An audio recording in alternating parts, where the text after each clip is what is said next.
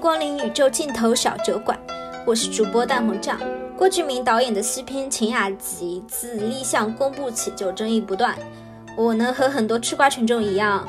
很好奇这部改编自日本作家梦枕魔原著小说《阴阳师》的电影到底成品如何？我的好友卡兹拉作为影视编辑和原著粉的双重身份，受邀参加了十二月十六日《晴雅集》北京首映。在映后回家的地铁上，卡兹拉充满激情地发来了一段一手吐槽。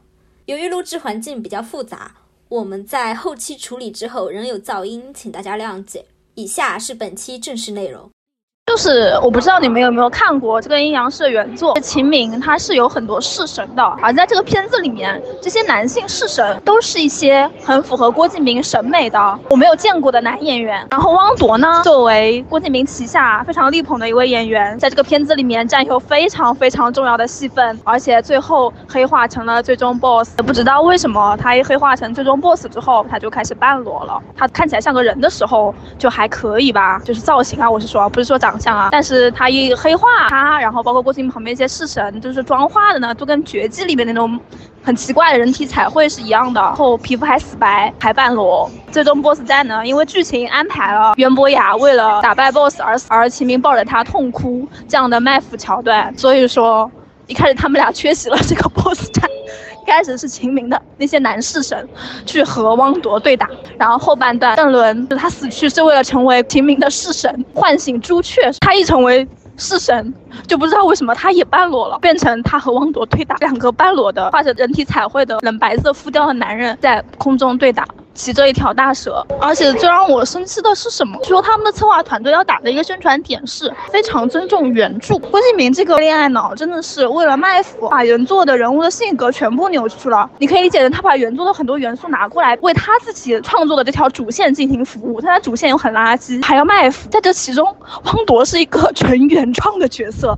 我的天，这是多深的爱啊！他做的这个主线就是非常非常老套的。呃，一开始袁博雅看秦明不顺眼，因为。秦明是什么狐妖之子，而他自己的母亲是被狐妖杀死，这样的一个设定，所以他开始不顺眼，然后互相他们两个之间都有一些戒备，然后随着逐渐的了解深入，然后又一起打了一场大仗，最后。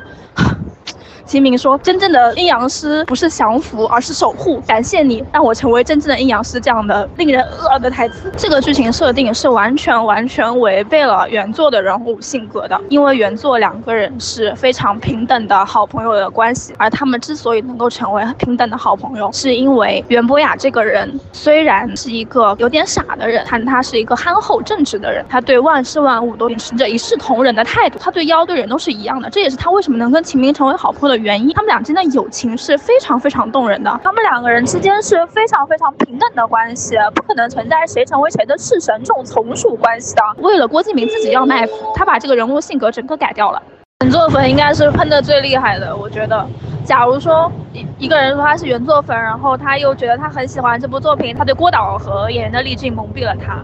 不过，不过，其实我又仔细想了想，已经不能这么说了，因为从根本上来说，这个设定就是跟原作设定已经很不一样了。包括说袁博雅自己也会法术，他是一个法师这件事情，他还是好像是每某个门派的大师兄。我的天呐，当他踏上类似于做类似于昆仑山的山，然后一群白衣弟子给他作揖，然后叫他大师兄的时候，我都惊呆了。他明明是日本平安京一个武将。一个星期过去了，现在提到秦雅集，我闭上眼睛，还是汪铎那张画了非常明显的红色眼影的冷白色的脸。我记得我在看最终 BOSS 战的时候，就是无聊到要看手机，结果每次抬头都是他这张脸的大特写。我想他是拍了多少啊？就是我现在有一点 PTSD，他那个红色眼影的那个脸再往下，就是他健壮的块块分明的冷白色的胸膛，就不像人类。我觉得我可能还需要一段时间才能平复自己的这种受伤的心灵。